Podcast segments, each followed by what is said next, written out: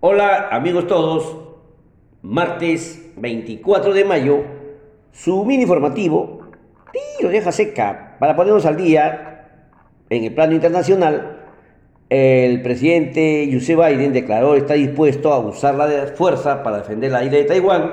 Y en el plano nacional, el presidente Pedro Castillo nombró nuevos ministros en la cartera del Interior, Desarrollo Agrario y Riego transporte y comunicación y energía y minas. Desarrollamos ya en Perú, eh, el tipo de cambio cerró en 3.7176. El otro hecho relevante, la presidenta del Banco Central Europeo reafirmó su intención de subir la tasa de interés por primera vez en 10 años eh, y espera superar las tasas de interés negativas hasta fines de septiembre respectivamente. Para ello, en su declaración sugiere dos aumentos en la tasa de interés de referencia de 25 puntos básicos que se celebrará en las reuniones del 21 de julio y del 8 de septiembre del presente año. la, directora de, la directora gerente del Fondo Monetario Internacional, Kristalin Georgieva, indicó que no espera una recesión para las principales economías del mundo, pero para que este escenario no esté descartado, aseguró también que la economía mundial está frente a su mayor prueba desde la Segunda Guerra Mundial debido a la confluencia de calamidades, dentro de la invasión a Ucrania, que ha lastrado el crecimiento global y ha llevado a la inflación a niveles máximo, también los efectos residuales de la pandemia, la volatilidad en los mercados financieros y la persistente amenaza del cambio climático.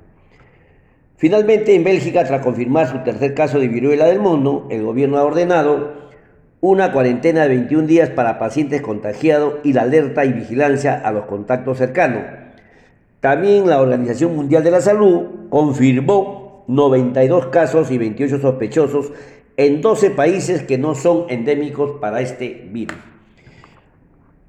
En cuanto a los comodín en el mundo, cobre 429 dólares por libra, el oro 1.854 dólares por onza, petróleo americano 110 dólares el barril, el europeo 113 dólares por barril, el gas natural 8.74 dólares por millares eh, de unidades térmicas británicas, el trigo 1.190 dólares por buchel, maíz 786 dólares por buchel.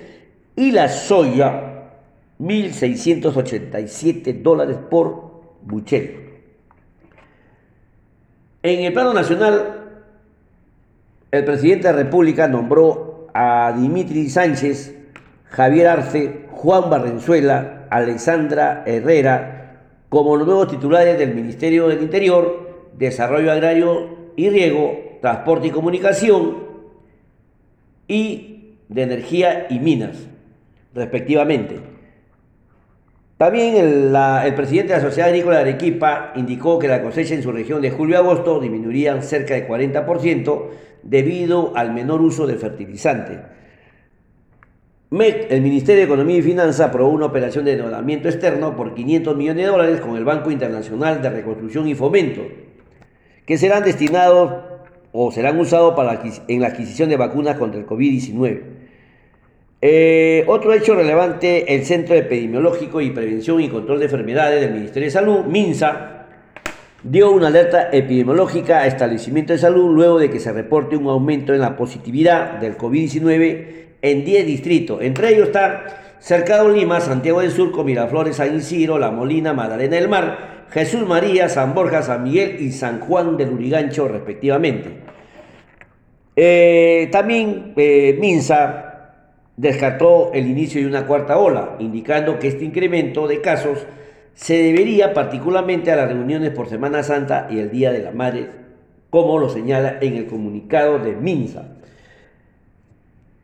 Finalmente, la ministra de Trabajo, Bexy Chávez, declaró que esta semana se firmaría la autógrafa de la ley del retiro del 100% de la compensación por tipo de servicio hasta el 31 de diciembre del año 2023. Recordar que esta norma fue aprobada por el Congreso el 5 de mayo y el gobierno tiene hasta el 27 de mayo para firmarla u observarla. BCR el Perú no interviene en el mercado cambiario. Minsa nos, da el reporte de cuatro personas fallecidas al día 21. Toda esta fuente la ubica en Bloomberg, página SBS, INEI y por supuesto también MINSA. Queridos amigos, son las informaciones más importantes, pueden ustedes ampliarlas y hacer sus propios comentarios, sacar sus propias conclusiones. En esta oportunidad, en la segunda parte del blog gubernamental, vamos a conocer las terminologías que se utiliza para elaborar el presupuesto, considerando, tomando como base la ley 31365, ley de presupuesto del sector público, año fiscal 2022. Para eso, el Estado tiene cuatro fuentes de financiamiento. La primera fuente es el recurso ordinario, la segunda recursos directamente recaudados, la tercera recursos por operaciones oficiales de crédito y una cuarta recursos determinados. La primera, recursos ordinarios, corresponde a ingresos provenientemente de la recaudación tributaria y otros conceptos, deducida la suma correspondiente a las comisiones de recaudación y servicios bancarios, lo cual no está vinculado a ninguna entidad y constituye fondo disponible de libre programación. Segunda fuente, recursos directamente recaudados que comprende los ingresos que son generados y administrados por las diversas entidades del sector público, como son las provenientes de los servicios que prestan tales como tasas, venta de bienes, prestaciones de servicios, renta de la propiedad y multas, entre otros. Tercer fuente de financiamiento, recursos por operaciones de oficiales de crédito, ¿no? Eh, y eh, que comprenden fondos de fuentes externas y externas provenientes de las operaciones de créditos efectuadas por el Estado con instituciones, organismos internacionales, gobiernos extranjeros, así como las asignaciones de la línea de crédito. Y la cuarta fuente de financiamiento son los recursos determinados. Se incluye la transferencia de fondos consolidados de reservas previsionales de libre disposición legal, también el rendimiento financiero, así como los saldos del balance de años fiscales anteriores. Toda esta fuente de financiamientos expresadas en números, les puedo comentar lo siguiente. Recursos ordinarios, 60.30%. Recursos directamente recaudados, 6.16%. Recursos de operaciones oficiales de crédito, 19.32%. Donaciones y transferencia, 0.12%. Y recursos determinados, 14.10% lo que hace un total de 197.002 millones 269.014. Vamos a conocer los tres grandes bloques en la cual se destina el presupuesto. Gastos corrientes, gasto de capital y servicio de la deuda.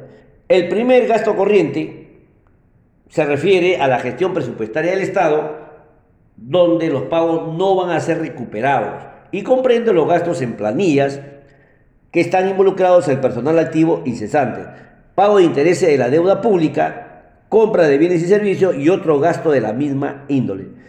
En el grupo de los gastos de capital se corresponde a aquello gasto en bienes cuya vida útil es mayor a un año. Hace referencia a los gastos realizados en adquisiciones, instalaciones, acondicionamiento de bienes duraderos y transferidos a otras entidades con la finalidad de destinarlos a bienes de capital. Y el tercer bloque, el servicio de la deuda, que es el monto de obligaciones por concepto de capital o principal de un préstamo que se encuentra pendiente de pago, así como de los intereses, comisiones y otro derivado de la utilización del préstamo, que se debe cancelar periódicamente según lo acordado en el respectivo contrato de préstamo. Esto traducidos en porcentaje tenemos lo siguiente, gastos corrientes 65%, gasto de capital 24%, servicio de la deuda 12%. Dentro de todos estos gastos son destinados para el gobierno nacional, para las intendencias descentralizadas, dentro de los cuales tenemos el gobierno regional y el gobierno local. Eh, en, de todo este presupuesto para el gobierno nacional se destinará 71%. Para las intendencias descentralizadas del gobierno regional se destinará 18.05%. y para el gobierno local 10.95%. En números son los siguientes. Para el gobierno local 139.879 millones 718.216. Para el gobierno regional 35.551 millones 634.966 soles. Y para el gobierno local 21.570 millones 915.832 soles lo que hace un total de 197.002 millones 269.014. En una forma muy práctica y sencilla, cómo están destinados los gastos para este ciclo que está transcurriendo de este año 2022. Final de este informativo, le voy a pasar la, el print del resumen de la fuente de financiamiento en cifras y en porcentaje y también la, ah, los ítems de los gastos con su debido porcentaje respectivamente. Bien, queridos amigos, espero haber ayudado en el manejo de la ley presupuestaria. Es importante que conozcamos las tres leyes que involucran para este, como son la ley 31365, la 31366 y 31367. Ahí ustedes pueden ver qué es lo que destinaba o destina el gobierno o lo que prevé que podrá pasar. Obviamente hay hechos muy relevantes que es importante que lo conozcamos. Por ejemplo, en, el gobierno local que está destinado a 21.570 millones aproximado, podemos en el INE del Ministerio de Economía, en portal de transparencia, podemos ubicar nuestra municipalidad, en este caso Pimentel, y podemos ver, podemos ver cuánto se ha destinado para este año fiscal 2022. Podemos abrir esa hoja y podemos ver para qué serán destinados en gastos corrientes, gasto de capital y servicio de la deuda, en este caso de la municipalidad. Y así sucesivamente poder conocer cómo se manejan estas herramientas que están ubicadas en la plataforma del Ministerio de Economía y Finanzas. Es importante que lo conozca para, los, para el público en general, para los estudiantes, y que de una manera podamos entender y comprender cómo se destina nuestros recursos para fines sociales.